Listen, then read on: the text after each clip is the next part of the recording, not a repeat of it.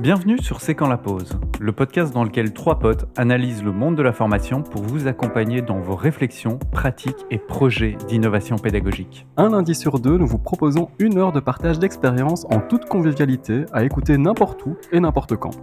Aux commandes, Jérôme, Nico et Lio. Nous sommes tous les trois acteurs du monde de la formation et explorateurs du futur de l'apprentissage. Envie de nous suivre? C'est le moment de prendre une pause pour y voir plus clair. Bonjour à toutes et bonjour à tous. Quel plaisir de vous retrouver aujourd'hui pour ce 28e épisode de CQLP, donc votre podcast C'est quand la pause.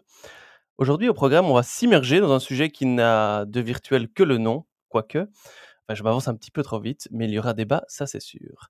Alors en attendant, euh, ceux qui ne sont pas virtuels, mais plutôt virtuoses de l'apprentissage et vertueux au quotidien, ce sont mes deux acolytes. Alors laissez-moi vous les présenter. Qui sont-ils? Alors pour cela, chers auditrices et auditeurs, euh, petit exercice que je vous invite à faire en fermant les yeux. Oui, oui, faites-le.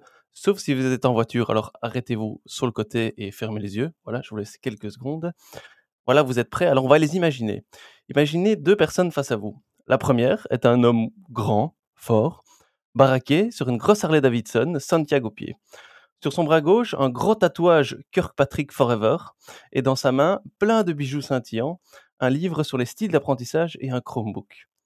Ok, vous avez l'image? Parfait. Visualisez-la bien. Ajoutez-y à côté une personne grande, très grande, frôlant les deux mètres.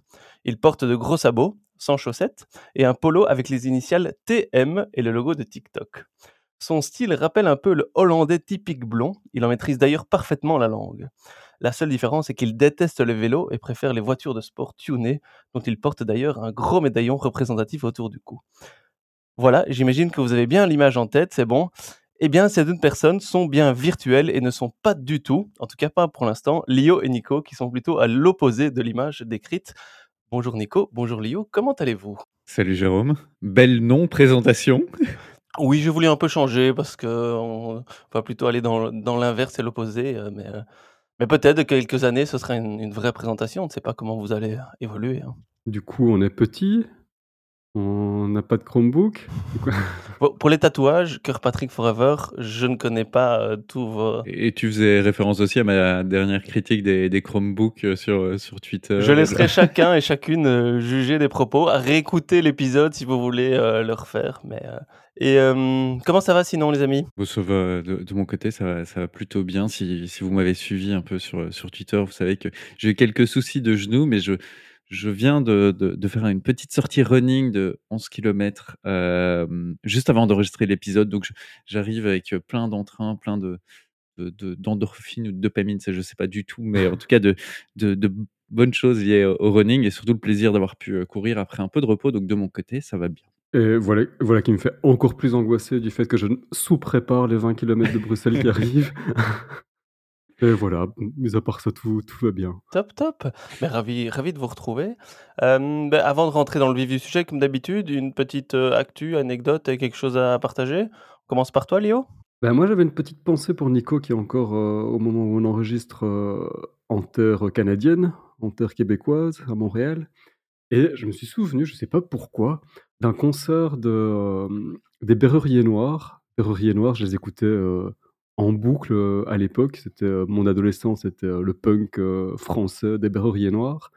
Et ils se sont réunis, donc ils s'étaient séparés en 89, ils se sont réunis notamment pour quelques concerts en 2004-2005, dont un qui m'avait marqué parce que j'avais vu des vidéos sur YouTube à Québec.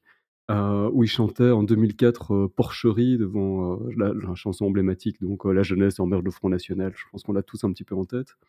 Et, le chanteur des Berruriers Noirs, c'est François Guillemot.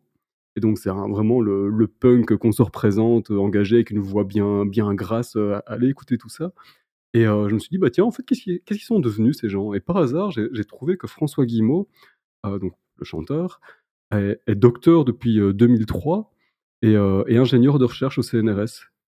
Et n'y a aucune raison que, que je vous dise que ça me fout une claque, mais ça m'a surpris comme ça, je ne sais pas pourquoi. Il est spécialiste du Vietnam et, euh, et, et ça collait pas avec l'image que, que, que je me faisais de lui. Et, voilà, c'était ma petite, la petite euh, anecdote actualité personnelle, euh, pensée, clin d'œil à, Nico et à ce groupe que, que j'ai beaucoup écouté et que je vous conseille d'aller, découvrir si vous ne les Ouais, moi connaissez moi pas. je si je si je passe musique et Québec, je suis plus sur les Cowboys Fringants quoi, mais heu Mais oui, bien sûr, on peut en parler ou les ou les vulgaires machins aussi. Mais c'est c'est aussi une, une, pratique assez importante, hem, ici de de se former, de suivre un 1er, heu, cursus en formation initiale, de commencer à travailler, puis de poursuivre, soit en se spécialisant dans ce domaine-là, soit parfois en bifurquant dans d'autres domaines, en développant des compétences complémentaires, toujours, heu, à travers, heu, différents masters et vraiment dans les différentes personnes que que je rencontre.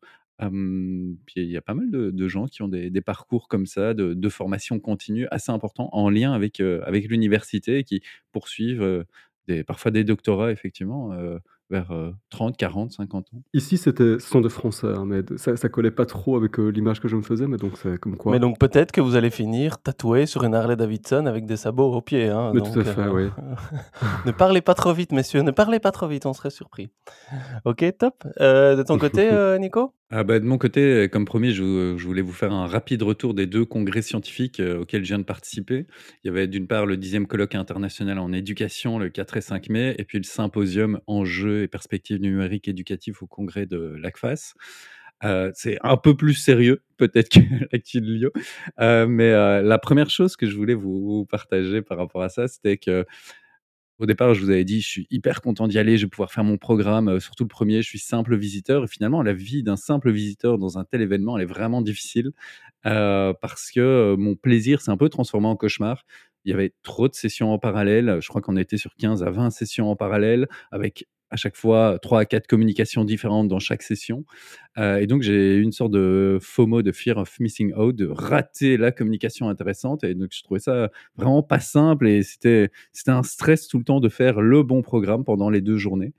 Heu, mais à côté de ça, et de ce stress, j'avais 2 grandes observations, que je voulais vous partager. La 1re, c'est que l'intelligence artificielle était ultra présente, heu, tant dans les comptes rendus de pratique que dans les recherches scientifiques. Il y a des consortiums qui sont en train de se créer, heu, notamment au Québec, comme l'Observatoire international sur les impacts sociétaux de l'IA et je trouvais ça dingue que en tout cas en Belgique francophone, j'ai l'impression qu'il y a pas encore grand chose, heu, sur le sujet, c'est un sujet qui sociétal assez important et j'ai l'impression peu de réflexion. Donc ça j'ai trouvé assez intéressant et là, c'est un mix de d'experts, scientifiques, d'établissements postsecondaires. Il y a aussi des entreprises qui sont partenaires et donc il y a vraiment un côté, consortium, hétérogène et donc je trouve ça assez important sur un sujet comme celui-là. Et puis le 2e sujet que je ressors un peu, c'est, des de des communications et des recherches que j'ai pu, entendre, c'est la pandémie et ses effets.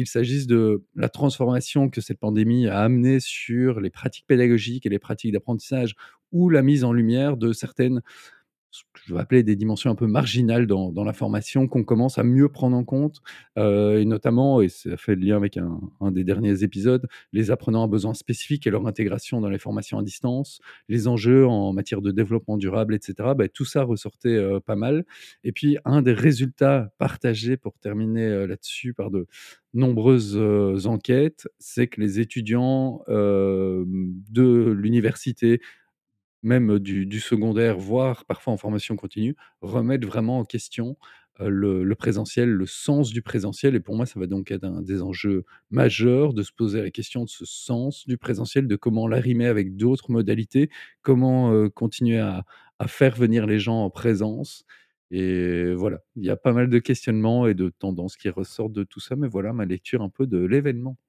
OK, top, merci Nico. Moi, je vais faire un peu le lien aussi, heu, avec, heu, l'actu que j'avais fait il y a 2 semaines, dans l'épisode précédent sur le fait que j'allais à Learning Tech, à Londres et donc là, bah, j'en reviens, donc je vais vous faire un petit rapide débrief à chaud aussi et il y a quelques points qui vont être, en commun ou en tout cas la prolongation de ce que toi tu expliqué, Nico.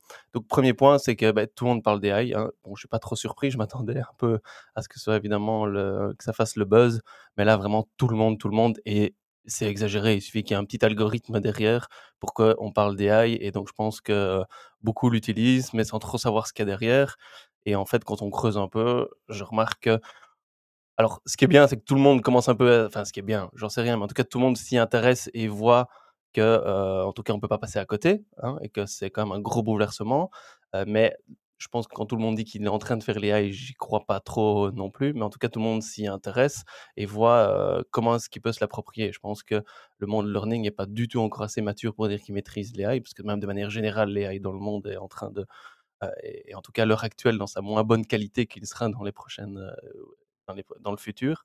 Et donc, le monde learning n'échappe pas à la règle. Hein. Je vois pas pourquoi est-ce que le monde learning maîtriserait les AI alors que le reste du monde, pas du tout encore. Donc, donc voilà, donc tout le monde en parle à tort et à travers. Mais en tout cas, personne ne remet en question le fait de rejeter les AI. Quoi. Parce qu'on a un peu des fois l'impression côté, côté européen, on va dire, pas anglo-saxon. Eux, c'est pas du tout ça. C'est comment est-ce qu'on va l'appréhender et comment est-ce qu'on l'appréhende déjà. C'est là où je mets quelques réserves, pour ma part, de mon interprétation donc AI est partout. un autre sujet qui, je trouve, revenait très fort et que j'avais pas vu les autres années, c'est tout ce qui est diversité, équité et inclusion, en fait. et ça, ça arrive vraiment dans le monde learning et donc accessibilité du contenu, principalement mais euh, voilà, organisation aussi des, formations et autres. Donc, donc voilà, il y a pas mal de choses qui commencent à se faire là-dessus parce qu'en fait, c'est des normes d'accessibilité, notamment avec le digital, qui existent hors du monde learning. Hein, on en avait parlé dans, un épisode précédent sur l'apprentissage sans le recours à la vue, la formation sans recours à la vue. Et donc voilà, ces normes sont en train d'être appréhendées aussi bien au niveau des services que des produits qui étaient présents et, encore une autre chose, en fait, qui est assez, je pense, liée à, la culture anglo-saxonne, c'est que ils parlent de moins en moins en fait de learning, ce qui est un peu bizarre, mais ils ont vraiment une porte d'entrée sur la performance. Ils utilisent vraiment le terme performance, et pour eux, c'est ça, la porte d'entrée, c'est quelle est la performance? À la limite, c'est comme si la formation, de manière générale, n'existait plus. C'est d'abord, ok, quelle est la performance? N'y a pas de problème de performance, bah, il n'y a pas besoin d'investir dans du learning, dans du training, dans du... Ok, c'est vraiment leur porte d'entrée. Donc là où des fois dans le monde européen, on est le porte d'entrée formation et pas encore spécialement apprentissage, si on distingue les deux, training et learning, là ils sont vraiment encore, encore plus loin. quoi. Et donc, c'est assez, assez bluffant. Alors, évidemment, ils ont une culture anglo-saxonne très orientée, voilà, libéralisée, business, individuel. Et donc, ça, ça, ça rentre bien dans ce cadre-là aussi. Et donc, là où je disais, ben, en fait, Learning Tech Londres, ils ont toujours un peu un an ou deux d'avance sur ce qui va arriver au niveau européen. Mais je suis un peu plus nuancé cette année en disant, ben, en fait, là, je pense que cet aspect de survalorisation de la performance, rentre moins peut-être dans le cadre européen tel que nous on le voit. Hein. Nous, la, formation, le développement, c'est très cadré aussi, organisé de manière collective, beaucoup moins. Et donc voilà, c'est cette diversité, cette différence en tout cas culturelle fait que, à mon avis, on n'ira pas ou pas si vite vers cet aspect très orientation vers la performance. Mais voilà, il faudrait voir en tout cas comment cette réflexion-là centrée sur oui, ok, qu'est-ce que je veux faire, je veux mieux le faire. Euh, plutôt que d'être de rentrer par la porte de la formation. Quoi. Ils disaient on commence par la fin en fait, hein, et puis on voit, on voit ce que ça donne. Quoi.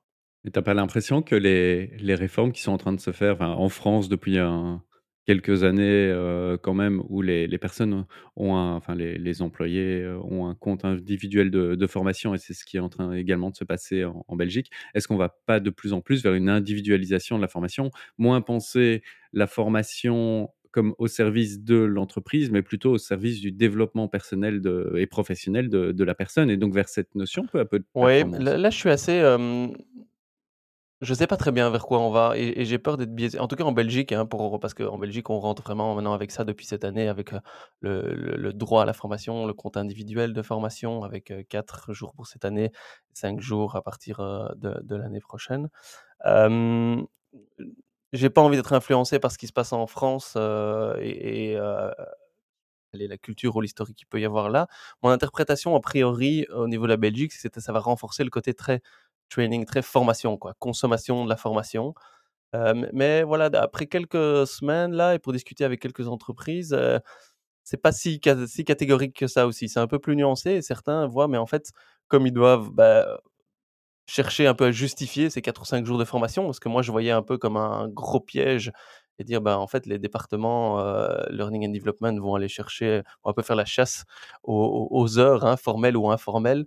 Et, j'ai l'impression que quelques entreprises se rendent compte que ça coûte beaucoup de temps, euh, que c'est pas facile à traquer, et donc ils prennent le réflexe inverse en disant, ben, en fait, on va le structurer nous-mêmes et aller vers cette culture d'apprentissage parce que ce sera plus facile à mesurer. Alors, le déclencheur est peut-être pas le même, hein, la motivation est peut-être pas la même, mais le résultat pourrait aller aller vers ça aussi, quoi. Donc donc voilà et je pense mais je pense, pour répondre à ta question, est-ce qu'on va pas plus aller vers l'individualisation?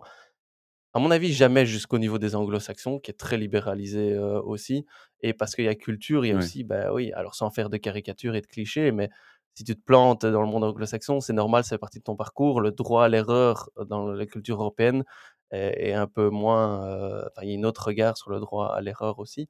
Mais mais je pense quand même qu'il va y avoir une prise de conscience d'individualiser ou en tout cas de mettre l'apprenant un peu plus, ouais, derrière le volant et dire: «OK, il faut un peu se prendre, en prendre en main aussi». Je pense que ça va aller, mais pas aller vers ça, mais sans aller vers des extrêmes, aussi libéralisés que le monde anglo-saxon. Voilà, mais c'est mon interprétation à l'heure actuelle, à voir, que ça peut ce que ça peut donner dans le futur, quoi. Mais, mais voilà, toujours, toujours intéressant d'aller voir, d'aller voir ça aussi.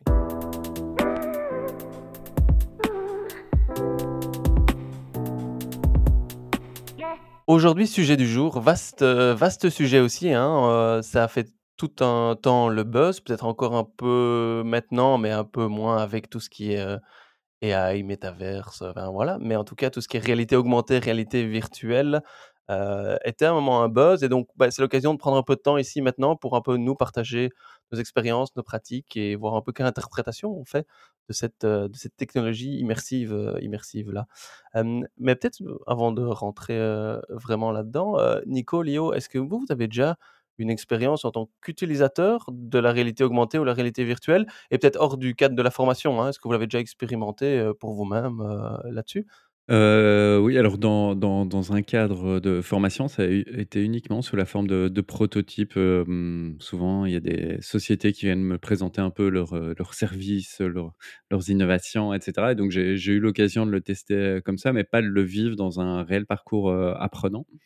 Heu, donc heu, c'est aussi un point important, c'est que j'aborde le sujet aujourd'hui avec un regard un peu novice, avec ma grille de lecture, heu, potentiellement, pleine d'a priori et donc c'est ce qui serait intéressant dans la discussion. Et à côté de ça, d'un point de vue personnel, j'aurais dû, aller rechercher la référence, mais j'ai fait, à plusieurs reprises un escape game, en réalité virtuelle, dans le centre de Bruxelles et ce qui m'a permis de d'explorer, heu, les choses, enfin d'explorer la la réalité, heu heu, virtuelle, qui m'a aussi laissé sceptique sur la réalité virtuelle, mais on en discutera. Donc voilà, quelques petites expériences, mais mais mais rien de de bien transcendant pour l'instant. Et toi, Léo? Moi, je crois que je l'ai vécu 2 fois en dans le cadre de la formation. Hem, j'étais jamais à la manœuvre, donc c'était juste aussi de de la démo. Une fois, c'était dans un centre, en formation continue dans le domaine de la santé. Ils avaient créé un prototype de, heu, manipulation en laboratoire.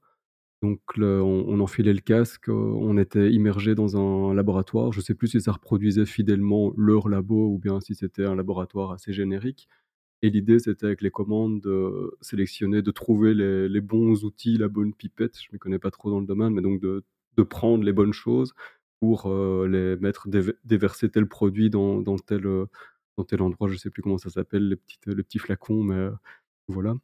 Ah ça, c'était, heu, je suis assez dubitatif aussi, mais c'était ma première immersion dans cette, technologie-là et une autre, mais je sais pas si on peut la classer dans ces catégories-là. C'est peut-être plus proche de la réalité augmentée, mais on en débattra. Et c'était une intention seulement, pas encore réalisée. C'était à la SNCB, donc l'équivalent de la SNCF, le chemin de fer, belge où, l'idée c'était de créer un module, mais on était il fallait enfiler un casque et on était en immergé dans une vidéo à 360°, hem, dans un faisceau. Je sais pas si vous voyez ce que c'est un faisceau? Le faisceau, en gros, c'est le parking des trains. C'est là où ils dorment, heu, la nuit et donc il y a ça tout près de certaines gares où c'est parfois plus éloigné, où on a 50 lignes de chemin de fer, l'une, heu, l'une à côté de l'autre. On a donc, heu, des tas et des tas de trains et la circulation dans le faisceau est quelque chose de particulièrement dangereux qui doit qui répond à des tas de normes et là, l'idée, c'était grâce à ce casque-là de voir, de voir, enfin d'anticiper, notre, heu, arrivée sur le faisceau pour, heu, répondre à certains normes de de sécurité.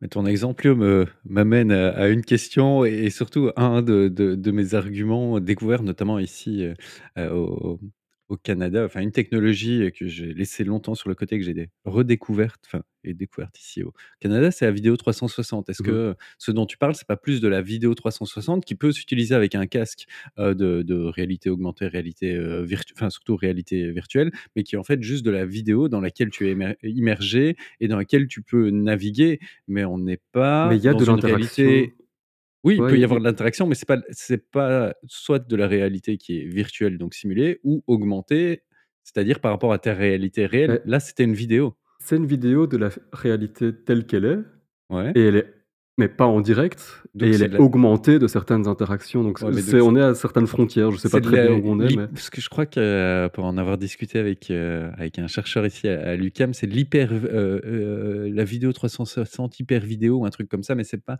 c'est lui, il est enfin il pour lui, ce n'est ni de la réalité virtuelle, ni de la réalité augmentée parce que c'est c'est on est sur un autre champ qui est de la de la vidéo, Mais Jérôme va nous apporter la la la sa Ça science. m'amène parfaitement, heu, justement à la à une belle transition vers en tout cas les les Ouais, les définitions les 2 novices qui discutent et tout non, ça, non, mais les bah, ça mène vers effectivement les les définitions, hein, et les distinctions en fait, heu, de de ces différentes technologies virtuelles ou environnements immersifs et donc qui étaient, heu, cette distinction, en tout cas et cette définition, tout ce qui est réalité augmentée, réalité virtuelle, et notamment par Lewis en 2021. Donc la réalité augmentée, c'est donc la superposition d'images, de textes ou d'autres objets virtuels au contenu du monde réel avec interaction. Donc je pense que la notion d'interaction ici était intéressante pour faire la différence, enfin dans le débat que vous aviez sur Vidéo 360 ou le consume, heu, juste, heu, aussi. Et donc ici, dans sa définition, c'est bien dans un environnement, heu, réel en direct, alors que j'ai l'impression que l'exemple de Lio, c'était sur une vidéo Ouais. préenregistrée. Oui, oui, donc c'est Ici donc c'est donc réalité augmentée, donc superposition d'images, textes ou autres objets virtuels au contenu du monde réel et alors la réalité virtuelle, là, c'est un univers qui est complètement artificiel.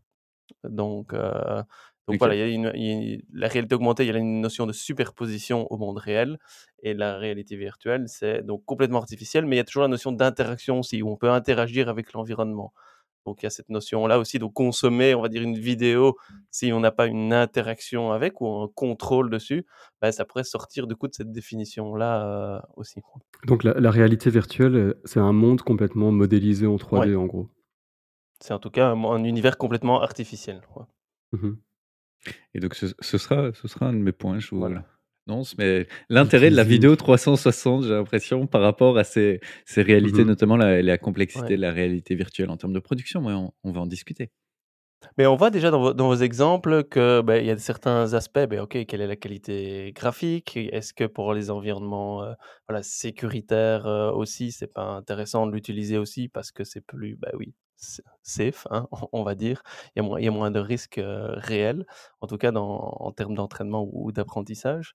Donc, heu, ouais, il y a déjà certains éléments dont on va pouvoir, heu, rediscuter, aussi. Je me permets juste de de de t'interrompre, désolé, mais vu que c'est un peu ton sujet et je je je je me posais la question, est-ce que toi, tu as une expérience particulière que tu nous as amené ce sujet-là et que tu t'es dit: «Tiens, ce sujet-là, on va l'explorer»? Est-ce que c'est parce que toi, tu as eu des expériences? Parce que Lio et moi, on a répondu, mais toi, finalement, tu nous as pas donné tes Mais expériences je avec pense que je suis un expert de la réalité augmentée et virtuelle. Non, pas du tout. Non, en fait, heu, ce sujet m'intéressait parce qu'on en parle, heu, on en a parlé beaucoup un petit temps, heu, comme je disais, un peu moins ces derniers temps, mais j'ai vraiment j'y ai jamais vraiment été confronté en tant que tel, donc ça m'intéressait un peu de le creuser, de me rendre compte de ce que c'était. Alors à titre privé, j'ai déjà fait 2-3 expériences, mais plus à des fins, d'amusement, on va dire, hein, un peu escape game virtuel, aussi, heu, où là, j'étais bluffé par la qualité graphique qu'il y avait, en tout cas celui que moi j'ai fait, j'ai fait aussi. Hem et ou dans le cas d'un team building aussi, mais de nouveau avec un but très créatif, hein, que plutôt que d'apprentissage et alors aussi, par contre, j'ai une et c'était aussi de l'ordre de l'intention, un peu comme toi tu disais, heu, Lio, sur, hem, quand j'étais dans le milieu industriel chez Fluxys, où il y avait l'idée, bah, justement de parce que là, donc Fluxys, c'est, heu, tout ce qui est conduite, heu et infrastructure gaz, donc il y a quand même des risques assez importants. Donc dans les stations, de voir, beh, comment est-ce qu'on pouvait s'entraîner ou en tout cas, s'il y avait des travaux à faire, de pouvoir les faire à distance avec la réalité, heu, augmentée. Donc, voilà, il y avait des pistes qui se mettaient là-dessus, on est vite arrivé à des freins de coût, de développement, de qualité graphique aussi, de prestataires qui pouvaient prendre ça en main. Donc, euh, donc voilà, ça s'est pas réalisé aussi vite qu'on pensait de le faire aussi.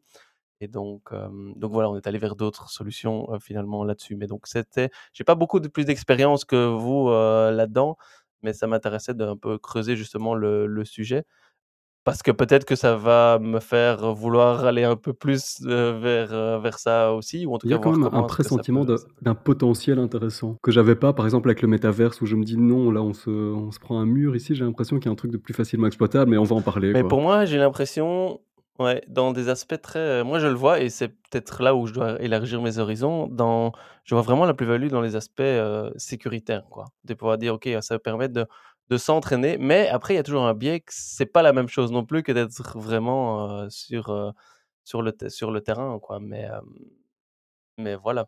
Revenons aux Voilà. chiffres. Donc, quelques petits chiffres et une étude de, de, qui a été faite en, en 2020, plus sur la réalité virtuelle à ce moment-là. Alors, c'est une étude de POEC, donc toujours à interpréter aussi en fonction de qui fait l'étude, mais c'est surtout pour vos réactions que ça m'intéresse d'en d'en discuter également. Euh, qui, met un peu ben, en, avant les avantages de la réalité virtuelle, chiffres à l'appui. Donc, les employés formés à la réalité virtuelle ont terminé la formation jusqu'à 4 fois plus vite que les apprenants en classe et 1, euh, une fois et demi plus vite que les apprenants en ligne. Donc, premier chiffre, apparemment, ça va plus vite d'apprendre avec la réalité euh, virtuelle. Deuxième, par rapport à, ce moment-là, la, confiance, hein, que les apprenants en réalité virtuelle ont fait preuve d'une plus grande confiance dans ce qu'ils ont appris, hein, qu'ils étaient 275% plus confiants, 275% plus confiants pour agir sur ce qu'ils ont appris après la formation. Et donc, c'est une amélioration de 40% par rapport aux apprenants en classe et 35% par rapport aux apprenants en ligne. Et donc, le premier, c'était sur le temps, ça, prenait, ça allait plus vite. Deuxième, c'était sur le sentiment de confiance. Troisième, c'est un chiffre sur un peu le lien émotionnel avec le, contenu, où, ils, expliquent que les employés formés à la réalité virtuelle ont ressenti un lien émotionnel avec le contenu de la formation qui était 3,75, 3,75 fois plus grand que les apprenants en classe et 2,3 fois plus grand que les apprenants en ligne. Donc voilà, un lien émotionnel avec le contenu. Chacun peut imaginer ce que c'est un lien émotionnel avec le contenu. Et alors le quatrième aspect, c'est par rapport à la concentration, euh, où là, il, disait que les apprenants, euh, les employés formés à la réalité virtuelle étaient quatre fois plus concentrés pendant la formation que leurs pairs de l'apprentissage en ligne et 1,5 fois plus concentrés que leurs apprenants en classe. Donc, si on résume, selon l'étude ici, euh, la réalité virtuelle permettrait d'aller plus vite, d'avoir une plus grande confiance, un lien plus fort avec euh, le contenu et d'être plus concentré. Vous y croyez? Vous en pensez quoi? Qu'est-ce que ça vous évoque, Lio? Et, bon, il y a des trucs que, je trouve un petit peu, un petit peu gros, pas, pas, sur la précision des chiffres, mais sur la, comparaison de, des dispositifs. Je trouve ça, enfin, l'étude le montre peut-être mieux, mais c'est quoi le dispositif de base? Est-ce que les objectifs étaient tout à fait les mêmes? On va pas choisir un média pour, euh, spécifique pour des objectifs similaires. Donc, à mon avis, il doit y avoir des choses qui sont difficiles à comparer ici. Mais cela dit, sur la, la confiance, la concentration et le lien émotionnel, je suis assez d'accord de croire euh, ouvertement que ça peut aider, oui. Que je pense que ça peut améliorer la confiance parce qu'il y a de, de, ça donne, comme on le disait, ça donne le droit à l'erreur, ça met, ça met en situation, donc ça, on a pu s'exercer comme, bah, comme on peut pas le faire autrement. D'une certaine manière, on s'est pas remplacé autrement que par de la pratique dans le monde réel, j'ai l'impression.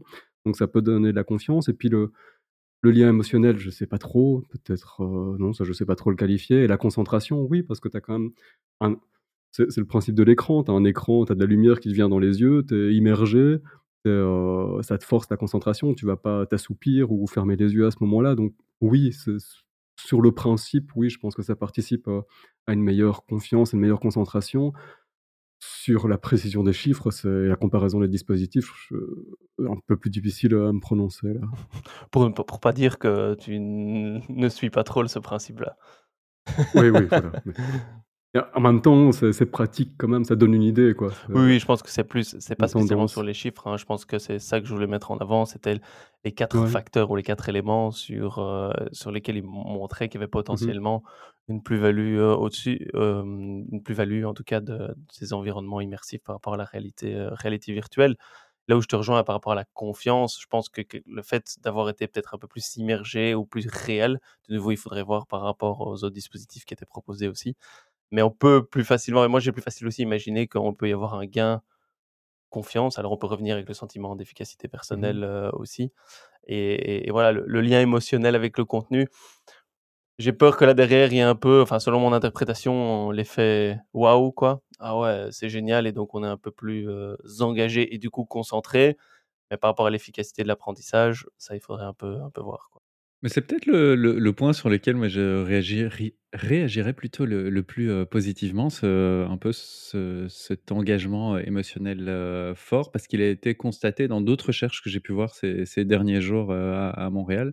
Il y avait quand même quelques recherches qui travaillaient sur la réalité, virtuelle et au-delà des résultats en termes d'apprentissage qui potentiellement changent pas énormément, c'est vraiment cet, cet engagement émotionnel qui ressortait des études. Donc ça, c'est aussi confirmé par des études Mmh scientifiques, on va dire plus ou moins, indépendantes. À côté et lui le disait bien, enfin vous le disiez bien, il y a il y a un technocentrisme, assez assez important dans dans dans ce que l'étude que tu as, citée. C'est vraiment focalisé sur l'outil, on parle pas de la conception, on parle pas du scénario pédagogique et et donc le temps de formation qui est, moins important, c'est à vérifier. Il y a la idée de courbe d'apprentissage et pour revenir là-dessus, c'est aussi de le comparer à d'autres modalités. Enfin, on parle peu du temps de conception et on l'abordera peut-être dans dans le courant de l'épisode, mais c'est le coût-bénéfice du temps de conception. Je reviendrai à plusieurs reprises puisque c'est un peu ma découverte, mais avec cette vidéo 360, le chercheur que j'ai rencontré qui travaille sur le sujet, travaille, notamment en éducation physique ou, soit pour préparer, des étudiants à aller faire des cours en éducation physique ou même pour des élèves qui ont des, heu, peurs en termes d'appréhension de l'eau. il va utiliser la vidéo 360 qui permet de les immerger, heu, dans la piscine, de pouvoir se tourner en, en ne nageant pas effectivement, mais en voir un environnement réel et là, je me pose même la question, si on comparait les 2, entre une eau, on va dire virtuelle, hem et une eau réelle filmée dans laquelle on peut se déplacer, heu, dans laquelle on peut, heu, déplacer son regard et cetera. Bah, en termes d'engagement émotionnel, quelles sont les différences? Et la mmh, vidéo 360, la grande différence, c'est qu'en termes de réalisation, j'avais des a priori, mais en fait, c'est une caméra, on la Mmh prend avec soi et ça filme assez Et c'est même simplement. pas cher, hein. Et c'est pas très très cher. J'en ai testé une pendant pendant cette semaine, et donc voilà, c'est un peu ma ce sera pas ma reco, mais c'est ma ma révélation du moment et c'était assez intéressant de de découvrir un peu cette technologie-là qui date un peu, mais qui qui est que je redécouvre, bah et de la comparer par rapport à à la réalité virtuelle et ici, bah, dans l'exemple que tu citais, moi je je me disais: «Tiens, est-ce qu'on pourrait pas le faire plus simplement pour obtenir les les mêmes résultats, quoi?» Voilà. Ouais, je pense que on on est fort, alors il y a cette technologie-là et je pense, comme tu disais, l'IO1, il y a il y a un potentiel derrière, mais on en revient souvent à la même chose, c'est de la technologie, mais comment l'utiliser quand est-ce que c'est à bon escient? Ici, ils sont concentrés sur les apprenants, mais effectivement, dans la conception, combien de temps ça a pris, combien ça a coûté et quel Mmh. le ratio par rapport à l'effet que ça peut avoir? Heu, on doit rester effectivement, heu, prudent prudent là-dessus. Et puis il y a les limites de l'outil aussi. Enfin, de ce que j'ai vu, c'est jamais qu'un casque, donc ça, c'est pas mal, tu es immergé, mais tu as 2 manettes et chacune avec, heu, l'un ou l'autre bouton. Tu sais pas faire grand-chose, c'est pas tout ton corps qui interagit ou de ce que j'ai vu encore une fois, tu sais pas c'est pas vraiment toi qui es immergé avec ta liberté de mouvement et tes tes interactions complètes de corps. Tu as pas des capteurs sur tout le corps, donc il y a cette barrière qui fait que l'outil t'oublies quand même pas que tu as 2 manettes avec, heu, de chaque côté un ou 2 boutons quoi, ou un petit Mmh joystick. C'est pas c'est comme au cinéma où, heu, tu es immergé dans le film, mais tu continues toujours à voir la petite lumière verte de la sortie de secours, quoi, donc tu as toujours le truc qui te ramène à la Ouais. réalité. Mais justement, si on passe un peu plus à vos usages et et pratiques dans le contexte, heu, learning et dans votre, dans votre contexte professionnel aussi, dans vos activités professionnelles. Est-ce que, vous utilisez ces technologies virtuelles? Vous en avez déjà un petit peu parlé, aussi, mais, est-ce que vous les utilisez? Si oui, ben, un peu comment, hein? Et est-ce qu'au niveau de la conception, notamment aussi pour quelle, ou comment est-ce que vous les utiliseriez? Et si vous les utilisez pas encore, mais quels sont les gros freins, en fait, pour lesquels vous avez peut-être pas encore franchi le cap? Dire: «Bah, en fait, je je vais lui» alors pas qu'il faut le franchir, hein, mais que vous l'avez pas franchi encore, heu, quels sont un peu les freins, les barrières qui qui qui vous ont fait que, bah, pour l'instant, c'est pas encore dans vos pratiques, heu, ancrées? Nico? Heu, de de mon côté, je l'utilise, heu, très peu. Le seul, client avec lequel j'ai travaillé sur une technologie, même de simulation, c'était pas de la réalité, virtuelle, c'est un client, qui enfin, en fait, c'est l'école des métiers de la sécurité en région bruxelloise et l'école de police, en région bruxelloise avait un simulateur de conduite. Et donc c'est pas de la réalité virtuelle, mais on est immergé, on est dans une vraie voiture et on simule, une vraie voiture de police, on simule la conduite. Et il y a tous des scénarios qui peuvent être, envisagés donc là, c'est de réfléchir à quel scénario on crée, comment on fait du feedback par la suite et cetera. C'est un grand GTA, quoi. Voilà, c'est un GTA dans une vraie voiture et cetera. Heu, sauf qu'on joue la À police et l'école de heu police, ouais. Hem, mais à à côté de ça, je dirais que dans la ma philosophie de travail, c'est une volonté d'autonomisation de mes clients dans la la conception ou du moins d'aller vers un un maximum d'autonomisation et donc à côté, la la réalité virtuelle ou la réalité augmentée sont des projets qui nécessitent quand même des moyens importants, des compétences assez variées, des et donc ça colle moins avec la proposition de valeur que que j'offre à mes clients. Donc de ce point de vue-là, c'est quelque chose que je avec lequel j'ai pas encore, travaillé. Et comme je vous le dis, je pense plutôt à des technologies qui peuvent être plus enfin, qui peuvent amener peut-être les mêmes résultats, mais de manière plus simple et même aujourd'hui, sauf certaines sociétés, je pense que One Banzai en est une, on a quelques bons studios ici en Belgique, qui proposent des produits très centrés sur les métiers de la sécurité pour les pompiers ou sur des vraiment des niches assez spécifiques. Mais si un client veut lui-même créer de la réalité virtuelle, j'ai l'impression que c'est c'est un coût, c'est assez important et les exemples que je vois même, que j'ai pu voir ici à à Montréal, c'est des exemples parfois un peu je vais dire aberrant, il y a peut-être un jugement de valeur, mais par exemple, l'université Laval a fait tout un module en réalité virtuelle pour apprendre à utiliser, heu, enfin, aller faire une recherche bibliothécaire dans la bibliothèque. Mais pour utiliser ce module en réalité virtuelle, en fait, il faut se rendre à la bibliothèque où il y a quelqu'un qui va nous former à apprendre à utiliser le casque de réalité virtuelle et le tout le système personne qui aurait pu prendre le même temps pour montrer comment fonctionne la bibliothèque. Donc voilà, pour l'instant, c'est un peu vraiment cette idée de de coût-bénéfice qui est ma ma grille de lecture et donc moi, je l'utilise pas vraiment parce que ça rentre moins en en enfin, c'est moins en accord avec la mon approche de d'autonomisation Et des des est-ce que tu as des, mmh, beaucoup de tes clients qui te demandent spontanément de la réalité virtuelle ou la réalité augmentée? Ou pas spécialement? Est-ce qu'ils disent: «OK, je voudrais ça et je voudrais la réalité augmentée, réalité virtuelle»? En fait, dans les sessions, d'idéation, c'est un outil parce que tout le monde l'a un peu en tête. C'est un outil qui sort assez souvent. Il y a il y a quelque temps, j'avais travaillé avec, la Société des pharmaciens francophones.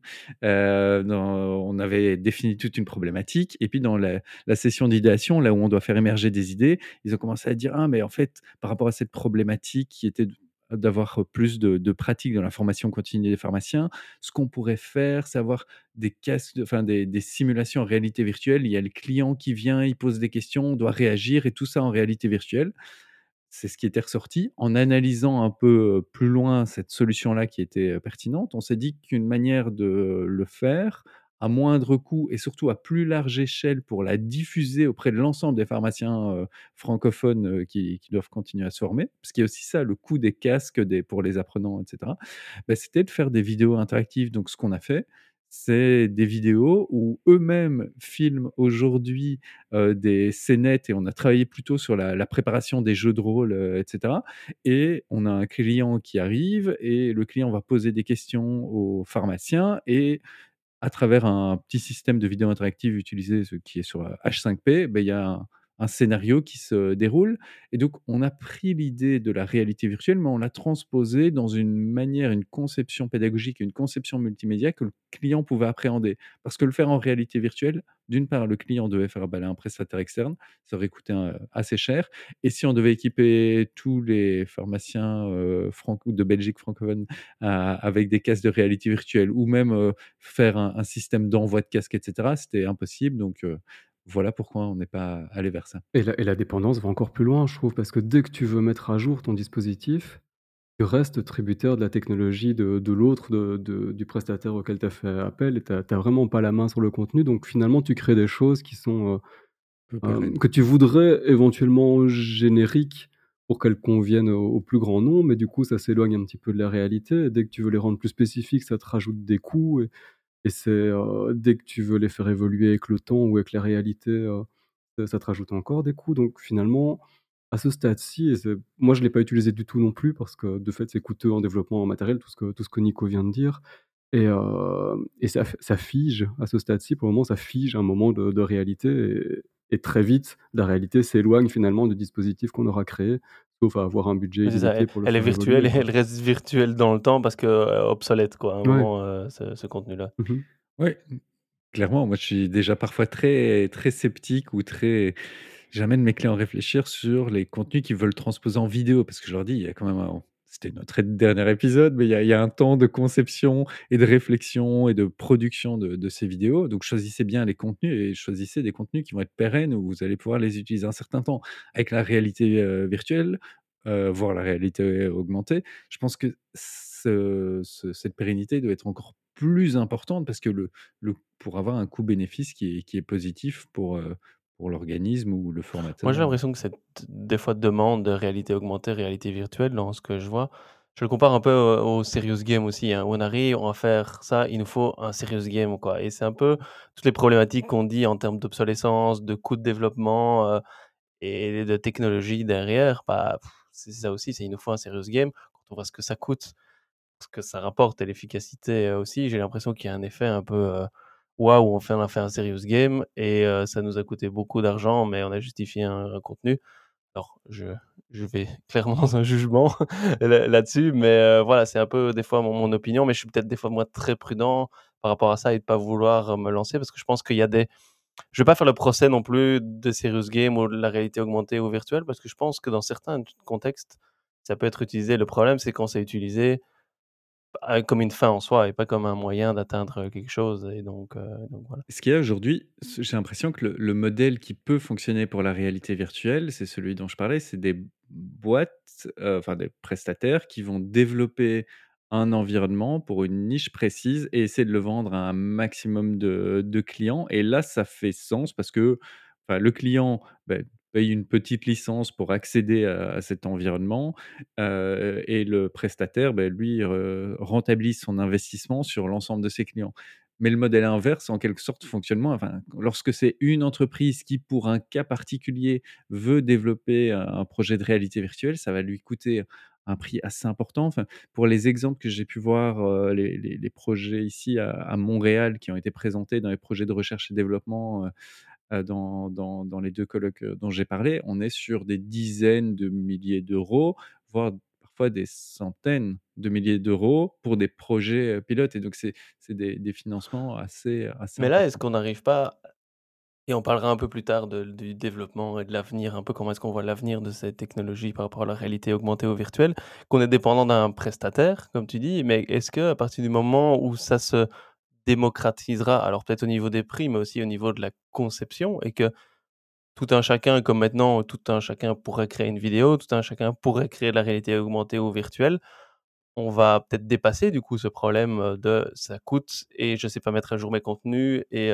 voilà. Si la technologie fait que, ben, en fait, maintenant, je sais moi-même créer ces environnements-là, heu, aussi. Si ça se démocratise au niveau de l'accessibilité et au niveau du coup des prix aussi. C'est parce que là, on est encore dans je dépends de quelqu'un qui doit rentabiliser et donc il y a un peu ce blocage-là aussi. Heu, mais si on rend ça plus facilement accessible, heu, à à tout le monde, heu, peut-être qu'à ce moment-là, on dé on dépassera ces ces barrières-là, en tout cas d'utilisation. Mais toi, heu, Lio, est-ce que dans chez toi, dans ta réalité, tu as Mmh des demandes aussi ou est-ce que sur la plateforme, il y a des fonctionnalités aussi par rapport à la réalité augmentée ou virtuelle qui sont en qui sont en développement ou qui vont qui vont arriver, qui arrivent ou qui sont demandées?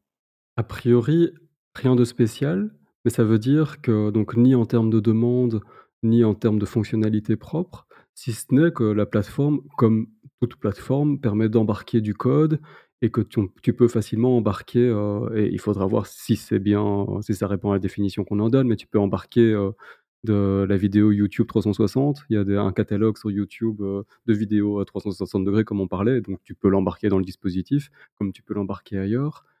Et on parlait de H5P aussi, ils ont une activité qui est Virtual Tour, donc c'est aussi un truc un peu 360° heu, scénarisé, donc à embranchement. Mais rien de beaucoup plus que ça. Et on a d'ailleurs un partenariat avec, je l'ai connu par ce boulot-là, qui est Reality Academy, qui est un prestataire de contenu et sur étagère. Et il a son offre est divisée entre une offre normale, heu, Scormé qu'on peut intégrer sur, heu, sur sa plateforme et une offre qui s'accompagne de petites mallettes avec les casques, donc c'est un petit peu plus, heu, coûteux et a une logistique différente. Où là, c'est les mêmes modules de formation, mais en immersion. Donc c'est par exemple, comment mener un bon entretien. Bah, tu mets ton casque, mets ton casque de réalité, virtuelle du coup, mais et où tu es immergé dans la dans la scénette et tu prends la place d'un des candidats et tu as des des choix à faire en fonction de ce qui se pose.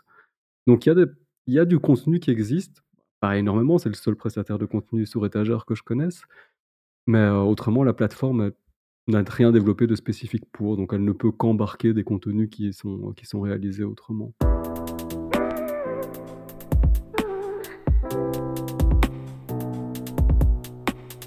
Propose maintenant de passer, heu, à une petite revue de littérature, hein, qui a été consacrée en 2021 à, heu, spécifiquement à tout ce qui est réalité augmentée, réalité virtuelle et dont le but était de recenser un peu tous les avantages et les limites de la réalité augmentée, réalité virtuelle et il y en a pas mal qu'on a déjà abordé, heu, maintenant. Mais ce que je propose de faire ici, le petit exercice, Lio et Nico, c'est que, je il y en a chaque fois 6-6-7 avantages, 6-7 limites. Je vais vous les citer, hein, et ça permet, bah, aussi à toutes tous les auditrices et auditeurs de faire un peu le point aussi, hein, de ce qui ressort comme avantage et comme limite. Et peut-être vous demander après de d'en choisir un et de réagir pour sur, heu, sur un des avantages en disant: «Bah, peut-être que ça, c'est pour moi le plus gros avantage» ou voilà, une expérience que vous aurez, une anecdote ou votre vision là-dessus aussi et on fera pareil après pour, heu, pour, heu, pour les limites. Alors je vais commencer par les avantages, donc ils en recensent, ils en recensent 7 avantages principaux de la réalité augmentée, réalité virtuelle. Le 1er et on a fait un peu mention, c'est la manipulation d'objets dans des environnements dangereux et donc les manipuler de manière sécuritaire. La 2e et elle m'a surprise pour vous être pour être tout à fait honnête, c'est une réduction des coûts comme 2e, heu, 2e avantage. Le, heu, 3e, c'est la possibilité de visiter des sites géographiques éloignés et ou non accessibles. On en a pas encore parlé de ça aussi, mais ils voient ça comme un potentiel, avantage aussi, une espèce de télétemp transportation, heu, là-dedans aussi. Le 4e, c'est, l'offre d'un engagement sensoriel similaire au processus naturel d'apprentissage d'un enfant, un peu par immersion, essais, heu, erreurs, heu et autres. Le, 6e, c'est favoriser, heu, pardon le 5e, le favoriser la motivation, l'engagement et le transfert de connaissances, donc là vraiment des aspects pédagogiques, ça permettrait d'être un avantage et enfin le dernier, c'est améliorer la compréhension des phénomènes abstraits et complexes. Donc voilà. Est-ce que là-dedans, il y en a un sur lequel vous voulez réagir ou que vous voyez vraiment comme: «OK, ça c'est vraiment pour moi le plus gros avantage» ou avec lequel vous êtes moins, heu, moins d'accord, heu, Lio? Moi, j'aime bien le côté, figuration de l'abstraction. Donc je trouve ça pratique de à partir du moment où on modélise quelque chose, de, de pouvoir voir ce qu'on ne peut pas voir autrement. Donc c'est, et d'être immergé peut-être dans quelque chose, auquel on n'a pas accès autrement. Je et je sais pas si c'est vraiment à ça que ça fait que ça fait allusion, mais je m'imagine par exemple pour comprendre certains un fonctionnement interne au corps humain, ça peut être cool de le remodéliser et heu et de se trouver à l'intérieur d'un d'un globule blanc par exemple et et je repense à ce dessin animé, heu, je pense que vous y repensez aussi, heu, La vie. la vie, la vie là, je sais plus comment ça s'appelle, où où c'est génial quoi, tu es, heu, tout, tout a une vie et tu tu comprends le fonctionnement et je suis pas sûr que ce soit fidèle à la réalité, mais je pense que ça c'était pas mal fait. Où tu comprends les choses parce que t l'abstraction, et l'invisible en tout cas, tu es tu es rendu visible et tu es rendu, heu, vivant et heu, jouant un rôle, chacun a une identité visuelle, ce genre de choses là, donc j'aime bien ce truc-là, à des fins d'apprentissage en tout cas. Bah, je suis assez sceptique sur, sur, l'ensemble des des avantages par rapport à la technologie en tant que telle et par rapport, hem, à nouveau au côté, coût-bénéfice. Mais je je te rejoins sur cette dimension de de d'abstraction et je alors je sais pas pourquoi c'est c'est pas plus exploité, mais que le la réalité augmentée a des enfin, peut quand même apporter pas mal de choses. Enfin et par rapport à l'exemple dont dont tu parlais, je sais pas, avoir un un squelette, heu, tel qu'on les a connus dans nos écoles, mais avec un smartphone, pouvoir explorer le le squelette et voir sur ce squelette des éléments effectivement qu'on ne peut pas voir, heu, autrement, mais les associer vraiment, à leur place sur le squelette et cetera.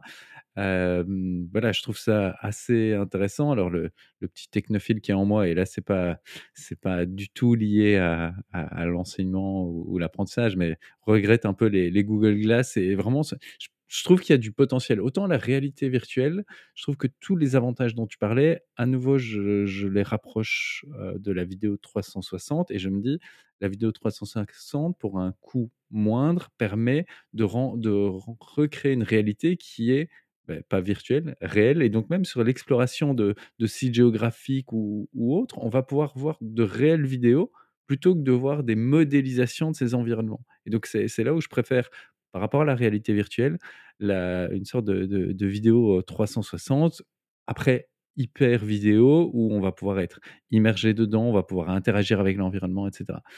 Le ce dont finalement on a peu parlé et là où je vois de l'intérêt, c'est la la réalité augmentée et tout ce que ça peut, permettre et qui me semble peu exploité, aujourd'hui. Me voilà un peu sur, sur les avantages. Je reste sceptique sur l'ensemble des avantages et à la limite, j'aurais presque fait, heu, l'exercice inverse, c'est citer tous les avantages et imaginer un peu les technologies qui pouvaient se trouver derrière. Il y a pas mal de technologies où on pourrait, heu, retrouver un peu ces Mmh ces différents avantages. Mais Lio, tu voulais tu voulais réagir ou? Ouais, c'était sur le point précis de la vidéo 360 pour les Ouais, les sites, les sites, touristiques ou enfin les sites, éloignés ou ouais. naturels et là où je trouve et c'est un chouette avantage qu'a repris là, je trouvais que c'était peut-être moins des fins de formation, c'est pour ça que je l'ai pas retenu, mais tu peux augmenter ces sites de de la réalité telle qu'elle était ou telle qu'elle pourrait être. Par exemple, des ruines, tu peux voir comment et certains sites culturels le font. J'ai pas encore essayé, mais je sais que cer des tas de sites culturels le font maintenant, de revoir tel que c'était,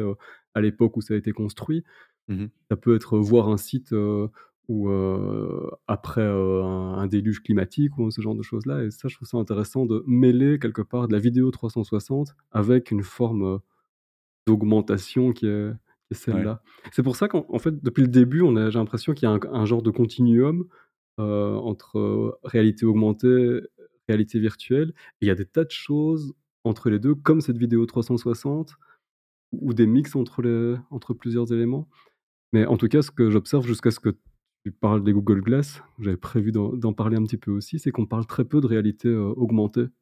ouais. Il y a il y a vraiment peu de cas, je trouve, en en formation où, heu, où on l'a vécu et où on l'a, heu, ou bien on s'est, exprimé un exemple de ce genre de choses-là. Peut-être qu'il faut un matériel spécifique pour ça, je sais pas trop, ou peut-être que son téléphone Jérôme, toi, au niveau des avantages? Ouais, moi j'aime assez bien, et et ça me fait penser à l'expérience dont je parlais tantôt, hein, et ça rejoint le fait de manipulation des objets dans un environnement dangereux de manière sécuritaire. Et visiter les sites géographiques éloignés et non accessibles et en fait, le projet dont je vous parlais tout à l'heure, c'était, hem, sans rentrer trop, trop dans dans les détails, mais donc c'était, heu, beh, des des des boîtes de dérivation gaz, enfin, comme électrique, mais en tout cas pour le gaz, enfin bref. Donc il y avait la manipulation, mais c'était très, très spécifique et donc il y avait que quelques personnes en Belgique qui savaient, heu, pouvoir, heu, les les réparer et les entretenir, mais des fois, ça demandait des interventions assez urgentes aussi. Et donc le projet était de le faire en réalité augmentée où en fait la personne qui savait le réparer, l'expert, pouvait guider à distance une personne qui mettait à ce moment-là, heu, un casque et dit: «OK, là, regarde, je te montre ce petit fil-là, tu dois le mettre, heu, comme ça ou le réparer comme ça aussi, quoi». Et donc et donc ça, je trouve que c'était intéressant parce que là, à part cette réalité, heu, augmentée-là, heu, a je sais pas comment est-ce qu'ils auraient pu le faire. Alors est-ce que c'est de l'apprentissage ou simplement Guidé ou accompagné, hein, ça il faudrait encore, heu, encore voir puisqu'à ce moment-là, la personne qui était sur place était simplement exécutante. Elle devait avoir un minimum de connaissances aussi, mais simplement exécutante. Mais bon, elle a elle pouvait apprendre aussi de la même, même, heu, manière, heu, aussi. Mais donc, voilà où j'ai vu aussi des exemples de visites d'usines éloignées, des usines de production. Dans le cadre, par exemple, d'onboarding, je commence à travailler pour une certaine boîte, hein, dans un milieu industriel, mais je suis pas dans la production en tant que telle, mais aller visiter une usine. Alors ça rejoint un peu les sites, géographiques ou touristiques, et autres. Avec le concept d'interaction parce que dans ces usines-là, bah, il y a beaucoup de normes de sécurité aussi et pouvoir dire, bah, c'était immergé et c'était vous arrivez là, à quoi vous devez faire, attention? Ah là, il y a quelque chose et donc il y avait une interaction aussi. OK, il y a quoi? Et puis il y avait un petit pop-up, qui apparaissait en fonction de comment je me déplaçais ou comment je je cliquais dessus aussi et si à un moment j'avançais alors que je pouvais pas, bref, ça simulait une explosion ou un truc et donc voilà, mais c'est plus à des fins de sensibilisation, on va dire, que vraiment, vraiment de formation. Mais heu, voilà, moi je crois plus, c'est une conviction, heu, sur ces aspects effectivement sécuritaires où les gens se sentent plus en confiance de dire: «OK, beh, je vais tester, si je me plante, beh, je me plante, mais au moins j'aurais appris, hein, si je vois une grosse explosion devant moi qui est virtuelle». Donc donc voilà, plus, heu, plus sur celle-là. On va avancer, on va passer, beh, comme je vous l'annonçais, plus par rapport aux limites et là je pense qu'on aura pas mal de choses, heu, à dire, heu, aussi. Hem, où où là aussi encore, heu, 6-7, heu, limites qui ont été qui ont été recensées. La première, on l'a déjà vachement abordée, c'est l'investissement financier important pour le développement de ces ces technologies aussi. Le deuxième, on en a pas encore parlé aussi, mais c'est tout ce qui est cybersécurité et questions éthiques, aussi. Mmh, tout ce qui est possible traumatisme de nature psychologique ou neurologique, avec à force de trop, en consommer. Une charge cognitive aussi additionnelle qui est qui est revenue. Une manque d'acceptabilité sociale, de pouvoir dire: «OK, je me forme dans un environnement virtuel, mais est-ce que c'est vraiment de la formation?» Un temps d'appropriation qui peut être trop long aussi de voir: «OK, j'ai un j'ai un casque, mais comment ça fonctionne?» ne fût-ce que déjà savoir comment ça fonctionne, bah, OK, on perd on perd du temps aussi et alors, bah, ça rejoint peut-être quelques points aussi, mais un peu un cybermalaise aussi, heu, de pouvoir, enfin de devoir être, voilà, connecté à un environnement virtuel, et autres. On peut se sentir mal comme on a le mal, le mal de mer, on aurait le mal, de de l'environnement virtuel. Petite réaction aussi sur le même principe là-dessus? Nico, je te laisse, l'honneur cette fois-ci. Je vais je vais même ajouter une une limite, heu Fais-toi plaisir, hein. Je ne sais pas pourquoi, mais je m'en doutais. et puis je je parlerai aussi de des des autres, mais ce qui a été constaté dans dans les recherches que j'ai pu voir, ici, c'est aussi la difficulté ou la limite de scénarisation, pédagogique. C'est-à-dire que ce sont des environnements qui sont, tellement, beh, virtuels ou difficilement appréhendables par des enseignants que dans les expériences de recherche et développement que j'ai pu, voir, bah, les enseignants ont du mal à scénariser pédagogiquement à la fois l'environnement lui-même et de préparer, la séquence pédagogique d'utilisation de l'environnement et donc il y a une double scénarisation, à la fois de bien scénariser la conception de ce qui va se passer dans la réalité virtuelle et autour de bien scénariser la conception de la séquence pédagogique qui mobilisera cette, heu, cette séquence de réalité virtuelle et ça, c'est une limite en quelque sorte parce que ça demande une formation des enseignants, des formateurs, heu et cetera et que les enseignants ou formateurs ne sont pas habitués à ça et qu'il y a une certaine courbe d'apprentissage. À côté de ça, effectivement, les investissements et peut-être plus investissements, comme on l'a déjà dit, au niveau coût-bénéfice. Est-ce que pour atteindre ces objectifs-là, d'autres technologies comme la vidéo 360, mais même comme la vidéo très simple, interactive, ne permettent pas de de faire, la même chose? Et point qui n'est pas vraiment mentionné, enfin, il y a le temps d'appropriation et cetera, mais c'est aussi le coût du matériel dès qu'on on a une échelle assez importante d'apprenants. Heu, enfin les casques, heu, a avoir des casques je connais pas, j'ai pas été, heu, voir les prix des casques de réalité virtuelle, heu, et cetera, mais de se dire que c'est sur, plusieurs, dizaines ou centaines d'apprenants, de d'envoyer, ça, ça peut aussi représenter ce ce coût financier important. Donc voilà un peu les les Mmh. différentes Oui, à mon avis, c'est re repris dans le point investissement financier important pour le Ouais. développement, mais aussi pour s'équiper effectivement en matériel. Je pense que les casques, on doit être, heu, ouais, à mon avis 200-200 €, quelque chose comme ça, donc heu, ça reste un si on a besoin d'une centaine ou des milliers, c'est un investissement important et puis la question se pose et c'est pour ça, moi, je parlais tout à l'heure un peu de l'évolution, la technologie qui va la rendre peut-être plus accessible. Est-ce qu'on devra toujours passer par un casque, aussi, hein, tel, tel qu'il en existe? Est-ce que ça va pas évoluer et qui va pourra faire, fi de ce de ces casques-là aussi et qui vont le rendre peut-être plus, facilement accessible? Ouais, pour la la réalité augmentée, il y a quand même pas mal de choses aujourd'hui qui passent par, le ouais, smartphone. Mmh et donc la la capacité à juste utiliser son smartphone pour, pour regarder des éléments qui qui viennent se superposer à la Ouais, réalité. mais on va aborder l'avenir un peu, c'est la question d'après, je vais d'abord lai laisser réagir, Lio sur, sur les limites. Oui, je je vais pas en dire beaucoup plus, si ce n'est que le sur le matériel, donc les contraintes liées au matériel, ça force aussi quelque part, heu, une formation qui a lieu plutôt en synchrone et en présentiel. Donc on est ça ça contraint ce format-là de formation et autrement, j'allais retenir ce qu'on a déjà évoqué, donc je vais pas en parler, heu, beaucoup non plus, c'est les investissements financiers et la dépendance que que ça crée et heu, mais par contre, un petit peu à l'encontre de ce que dit Nico, j'ai l'impression que rien ne peut égaler l'expérience que ça amène.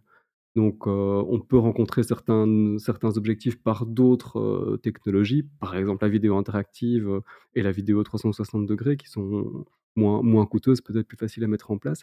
Mais j'ai l'impression que rien ne rien n'égalera malgré tout l'expérience qui est fournie par, par cet outil-là.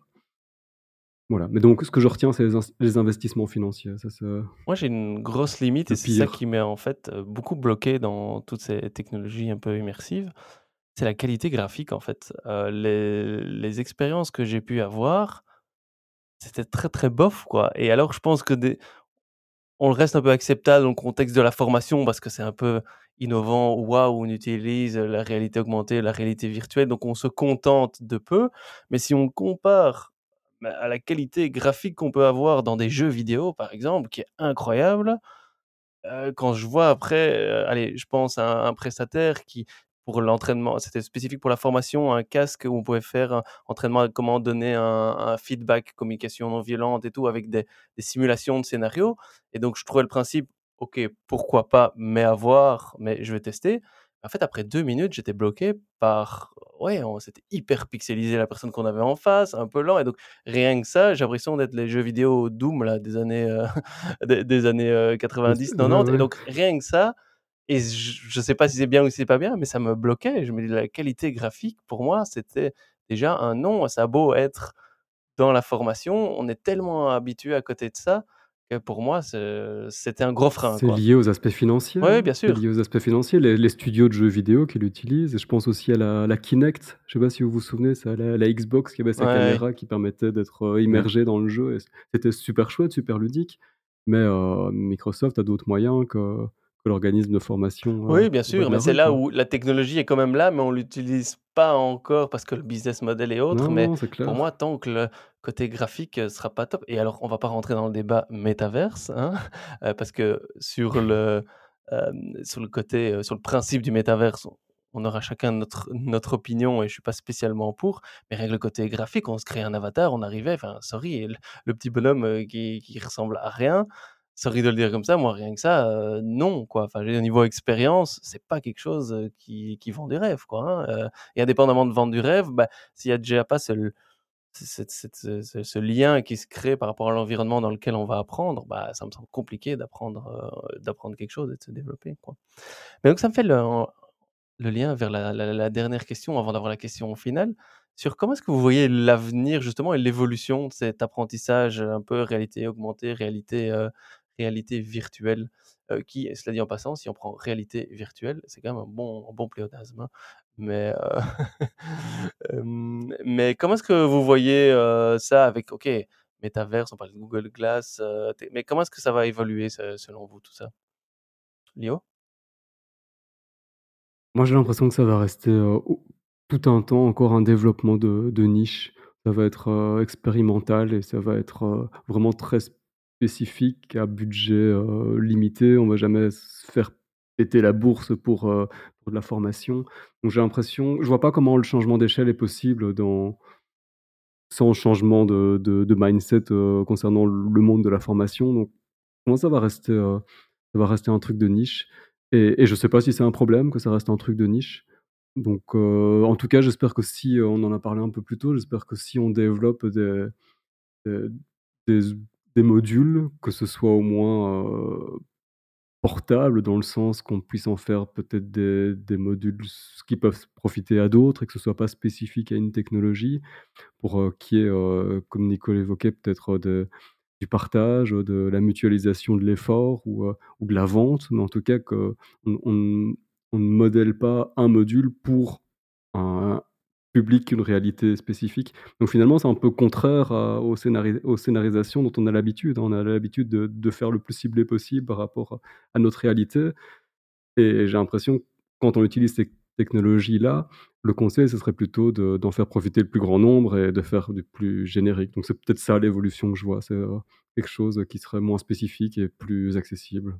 Ouais, moi je je reste sceptique sur, heu, sur l'avenir, hem, notamment parce que j'ai vraiment l'impression que quels que soient les développements, ça restera alors peut-être qu'on ressortira le podcast d'ici quelques années en disant: «Ah, tu avais dit ça», mais mais j'ai l'impression que ça restera des technologies, de qui qui vont nécessiter des compétences assez importantes, et que les formateurs, formatrices ou les enseignants auront des difficultés à se les approprier. Alors certes, on aura quelques personnes qui qui feront, l'effort d'apprendre ça, qui auront l'envie, heu, d'apprendre ça, mais que ça restera quand même, heu, quelque chose, comme disait Liau, de assez de niche et comme je vous le disais, peut-être que le le le technophile qui est en moi a cette envie, au-delà de la formation, de de voir un peu plus de réalité augmentée et de se dire, avec les Google Glass, que ce soit aussi dans la voiture, peut-être d'avoir certaines informations sur le pare-brise, j'en sais rien. Il y a pas mal d'éléments comme ça où je me dis: «L'apport d'informations sur la, mmh, sur la réalité actuelle pourrait être assez intéressante» et dans la formation, beh, il y a aussi, des choses qui pourraient être assez bien exploitées. Mais vraiment, je reste enfin, ça fait déjà le lien avec la question finale, mais assez sceptique sur, sur cette technologie, sur, vraiment le coût-bénéfice de cette technologie et donc je vois pas ça d'un avenir, radieux. On voit qu'au niveau enfin, une des formes d'évolution de la réalité virtuelle, c'était le métavers, effectivement. On voit que ça ça évolue pas forcément, heu, dans le bon sens, donc on verra, moi je suis vraiment plus pour des technologies accessibles pour les acteurs, que les acteurs et actrices du monde de la formation peuvent s'approprier directement et donc je vois pas un avenir positif, mais voilà. Après, j'invite aussi nos auditrices, auditeurs qui pour, pendant tout l'épisode, heu, auront fulminé parce qu'ils sont soit experts ou expertes de la réalité virtuelle, qui ont ils ont des cas d'usage assez intéressants et cetera. N'hésitez pas aussi à nous écrire sur les réseaux sociaux en nous disant qu'on raconte pas mal de conneries avec nos nos petits avis et cetera. Non, on sera vraiment intéressés de voir aussi vos usages de de cette réalité virtuelle, mais voilà, moi l'avenir, je le vois pas forcément positif. Liau? Ouais, moi je pense qu'il y a un avenir qui est tout à fait, heu, florissant, mais on va rester dans le domaine du, du divertissement, du récréatif ou, heu, culturel comme on le voyait, heu, donc Dans un ou dans un modèle où on a des prestats qui vendent ça à des à des des entreprises ou à des organismes de formation et moins à une prise en main par les acteurs de terrain, quoi. Ouais. Toi, Mmh, Jérôme? moi je pense que, justement, si on n'est peut-être pas super expert là-dedans et qu'on s'y est pas lancé, alors il y a des effectivement des aspects, pédagogiques là-dedans et notre réflexion pédagogique aussi, de dire: «Est-ce que» mais c'est comme tu disais Nico aussi, c'est parce qu'on n'y a pas facilement accès, qu'on doit passer par des prestataires, on n'a pas la main dessus. Donc moi je pense qu'on pourra franchir un cap, comme je disais tout à l'heure, si on arrive à reprendre la main, que les concepteurs de formation, heu, arrivent à reprendre la main sur cette création aussi via réalité virtuelle, j'y crois un peu moins, réalité augmentée un peu plus aussi et que, cette technologie qui existe en dehors du monde de la formation pour avoir une qualité graphique, une qualité de production, ou autre, puisse arriver dans la main des concepteurs, des responsables, heu, concepteurs et conceptrices de de formation et là, je pense qu'alors du coup, on va pouvoir et alors arrivera à se poser la question, c'est parce que c'est accessible qu'il faut l'utiliser, mais en tout cas pouvoir l'intégrer. Moi, en tout cas personnellement, si je me dis: «Beh, je peux moi-même créer ça», beh, je vais plus facilement l'envisager, de me dire: «OK, je garde ça comme outil potentiel», donc ça reste un outil, ça reste la technologie, ça reste un moyen, mais je vais plus facilement l'intégrer dans ma palette ou dans ma boîte à outils, heu, que maintenant où ça me semble très éloigné pour toutes les raisons qu'on a un peu, heu, qu'on a un peu invoquées pour, heu, pour le moment. Donc pour moi, il y aurait un peu, serait la croisée des chemins, quoi. Soit on arrive à rendre ça effectivement accessible, pour en en termes de conception d'être plus autonome là-dedans et sinon on restera un peu, bloqué à la situation qu'on qu'on a maintenant.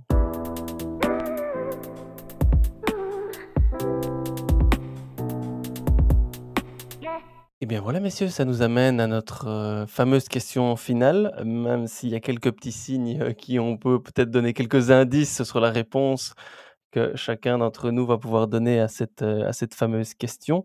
Donc faites, amis auditrices, amis auditeurs, faites votre pronostic hein, sur qui va dire quoi. et donc, peut-on former sans réalité augmentée, sans réalité virtuelle? On commence pour lever le suspense par toi, Nico ah oui, OK. bah, donc oui, pour moi, on peut totalement former sans sans réalité virtuelle, et sans réalité augmentée et j'inviterai les auditrices et auditeurs quand ils se disent que ça peut être pertinent, de vraiment se poser la question si une autre technologie ou un autre une autre approche pédagogique ne peut pas permettre d'atteindre plus ou moins les mêmes résultats sans avoir les mêmes coûts et pas juste financiers, coûts, d'apprentissage, coûts de temps, coûts de de de mise en œuvre et cetera. Donc voilà, donc oui, de ce point de vue-là, on peut largement se passer de la réalité virtuelle en formation mmh et ainsi que de la réalité augmentée, même si j'espère que par le le truchement de la vie personnelle et des développements, elle reviendra quand même en formation, mais ça c'est Donc tu ne dis pas qu'on peut se passer de la réalité tout court, heu, ça ça ira quand même. Heu, monsieur Lionel, quelle est votre réponse à cette question fatidique? Monsieur Lionel, il pense aussi qu'on peut se former aisément sans sans tout ça, mais j'ai l'impression que ça apporte, dans certains cas quand même quelque chose qui n'a pas d'équivalent, donc que l'on peut pas apporter autrement. Donc oui, sans problème, mais y a un plus qu'on n'atteindra pas autrement, quoi. Pour ma part, heu, je c'est effectivement, il y a moyen de se former sans réalité augmentée, sans réalité virtuelle. Et je pense qu'aussi dans des cas très spécifiques comme je citais aussi par rapport à l'aspect, voilà, sécuritaire et j'espère avec l'avènement de la technologie, ça va apporter quelque chose qui n'existe pas encore, heu, en tout cas pas de manière aussi poussée pour le moment, même s'il y a des choses qui permettent, heu, quand même, de le faire aussi. Et c'est pour ça que je répondrais plutôt: «Oui, il y a moyen de se former, se former sans» mais ça peut apporter quelque chose. Et cet épisode m'a quand même donné envie d'un peu plus encore, peut-être tester certaines choses. Hein, et j'invite aussi chacun, et qui est peut-être bah, pas encore expert comme nous on peut l'être. Moi, ça m'a donné envie de, allez, donner envie de tester aussi un peu certaines choses et d'aller un peu plus m'intéresser, de me dire bah ok, c'est quoi et dans certains cas, qu'est-ce qui existe, qui n'existe pas, parce que j'ai quelques quelques petites, allez, idées là-dessus, mais voilà, ça serait intéressant aussi de pouvoir pouvoir tester.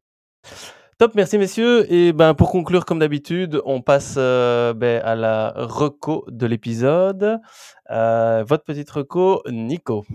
Jérôme, tu voulais tester euh, tout ça, je te propose de le tester. Je propose également à nos auditrices et auditeurs d'aller tester ces outils pédagogiques immersifs en quelque sorte avec un MOOC qui vient de s'ouvrir sur le sujet. Alors, il vient de s'ouvrir. On aurait pu le suivre avant de faire l'épisode, peut-être pour avoir un, avis plus averti. Bon, peut-être que les, personnes du MOOC euh, qui nous auront écouté euh, à nouveau euh, diront qu'on a raconté que des bêtises. Peut-être que nous-mêmes, on le dira d'ici huit semaines. On verra. Plus. mais en tout cas, même si j'avais cet avis un peu négatif sur les technologies de réalité augmentée et de réalité virtuelle, c'est pas une raison nécessairement pour prendre le temps d'en apprendre plus sur leurs possibilités, sur ce qui se fait, etc. Et donc, je vous propose de suivre ce MOOC qui s'appelle Sensibilisation à la conception pédagogique immersive. c'est un MOOC qui a été qui s'est ouvert la semaine passée. On est dans la deuxième et surtout la troisième semaine au moment où l'épisode sort, mais sur huit semaines, vous avez donc largement le temps de rattraper tout ça. Et c'est un MOOC qui va proposer aux participants de découvrir les fondamentaux de la conception pédagogique immersive en abordant bah, le béaba de ces technologies immersives, de leurs usages, la conception d'un parcours immersif et interactif, la scénarisation centrée sur l'expérience utilisateur dans ces environnements-là, ou encore les techniques pour engager les apprenants grâce à de la gamification qui va être intégrée là-dedans. Donc c'est du crossover entre nos différents épisodes, c'est de la gamification dans la réalité virtuelle. Bref, si vous souhaitez renforcer vos connaissances ou si vous cherchez bah, une bonne occasion de faire découvrir la, enfin, de découvrir cette modalité immersive, bah, le MOOC semble être l'endroit idéal et on aura peut-être même l'occasion de s'y croiser. Je m'y suis inscrit, j'ai commencé le, le, MOOC, mais pas assez avant cet épisode, donc voilà. Et évidemment, c'est gratuit. Et c'est proposé aussi dans un environnement immersif, etc. Donc c'est isomorphe de ce point de vue-là. vraiment, allez le tester. Merci Nico. Euh, Léo, ta petite reco? Euh, De mon côté, c'est un petit outil périphérique au monde de la formation, pour ne pas dire qu'il n'a rien à voir, mais je l'ai expérimenté, heu, cette semaine. C'est un outil de création de sites, heu, no code, pas cher, donc heu, vous créez, juste en glissant, déplaçant des blocs, heu, précomplétants et avec des tas de paramètres, faciles à éditer, votre petit site, et quand je dis petit, c'est vrai que c'est vraiment adapté à des landing pages ou à des des, one page ou des pages de de d'enregistrement pour un événement ou ce genre de choses, donc c'est très basique. Cet outil, c'est carrd.co, donc C-A-R-R-D.co et pour moins de 20 par an, vous pouvez créer, une quinzaine de sites, je pense, y ajouter vos domaines qui sont gérés par, par l'outil aussi et très pratique. En moins d'une journée, on fait, le site qu'on a en tête et et c'est très propre, c'est responsive, c'est adapté, SEO. Top, rien à redire là-dessus. C-A-2-R-R. J'ai vu 2-3 2-3 réalisations et c'est vrai que c'est assez, heu, ça donne bien en tout cas le Et résultat plein de final, heu, templates, heu, de base. On peut le partir d'une page blanche ou bien de c'est plein ça, de ouais. d'une bibliothèque d'une cinquantaine de templates. Top, bah, merci, heu, Lio, donc allez tester ça si vous en avez besoin, aussi. Après vous êtes inscrit au MOOC que Nico vient de vous, Que doivent-ils faire ensuite? recommander Vas-y. et après du coup, une fois que vous êtes inscrit au MOOC, que vous avez créé votre landing page, je vous conseille d'aller voir et c'est ce que je vous ramène aussi de Learning Tech à Londres où j'ai vu le 2e jour, il y avait un opening session, heu, cette personne que vous connaissez, heu, peut-être, heu, qui a un nom assez facile à retenir, il s'appelle Beau Lotto, donc Beau, B-E-A-U et Lotto comme, le loto avec, avec 2 T. Il est américain, donc c'est assez, incroyable avec un nom pareil, enfin bref. Et donc c'est un professeur en en neurosciences en fait, qui faisait une session sur, en fait, comment on apprend et surtout lui en fait dit que c'est une question chaque fois de perception, de la perception qu'on a et c'est assez, c'est assez bluffant, heu, la présentation qu'il avait faite pendant 1 heure avec plus, heu, de 400 personnes qu'il a fait interagir, lever, chanter, enfin c'était assez assez dingue. Et donc heu, voilà, je vous mettrai les références vers son vers son blog où il a quelques petites, TEDx et autres. Il a aussi un bouquin que j'ai pas encore lu, mais que je me suis empressé de de commander, aussi. Et donc voilà, c'est vraiment sur comment est-ce qu'on perçoit les choses.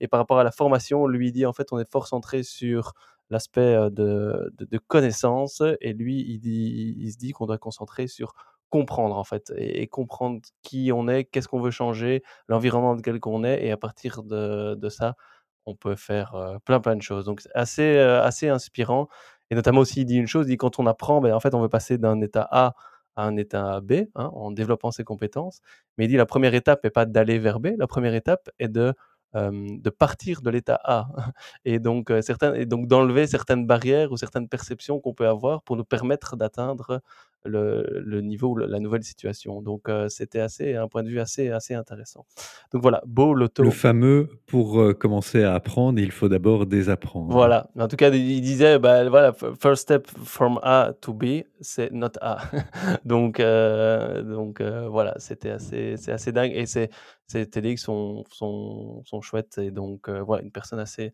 assez inspirante donc voilà pour la reco. Merci messieurs, beh, donc on arrive à la fin de cet épisode, heu, ici, hem, donc heu, voilà, merci Lio, merci, heu, Nico.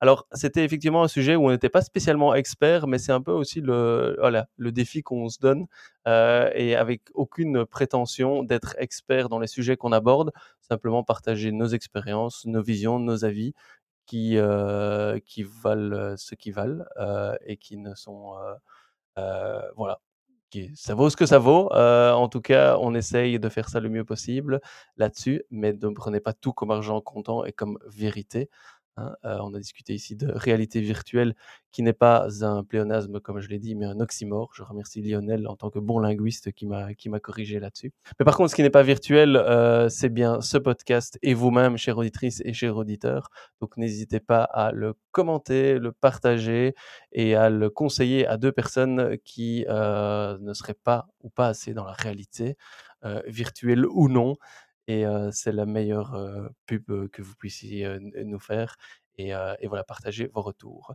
et peut-être un petit mot comme d'habitude aussi sur le prochain épisode à paraître, heu, ce sera, bah, Lio qui sera aux commandes. Un petit teasing sur ce dont on va parler? Et bah, il va être ce sera un teasing en un mot, ce sera la formation sans marketing. Ah. On va voir, marketing, vers l'extérieur, marketing vers l'intérieur aussi, donc un petit peu, est-ce que la formation peut se passer de cet aspect-là ou qu'est-ce qu'elle c'est a y marketing et gagner? market out. OK. Jérôme. là-dessus, je vous laisse, heu, sur cet incroyable jeu de mots. Heu, donc merci Léo, merci Nico, merci à tous nos auditeurs et nos auditrices et donc on se retrouve dans 2 semaines pour aborder le marketing en formation. Merci et ciao, ciao. Amis conducteurs qui êtes sur le bord de la route, vous pouvez rouvrir les yeux et reprendre votre chemin. Merci, à bientôt. À bientôt, ciao.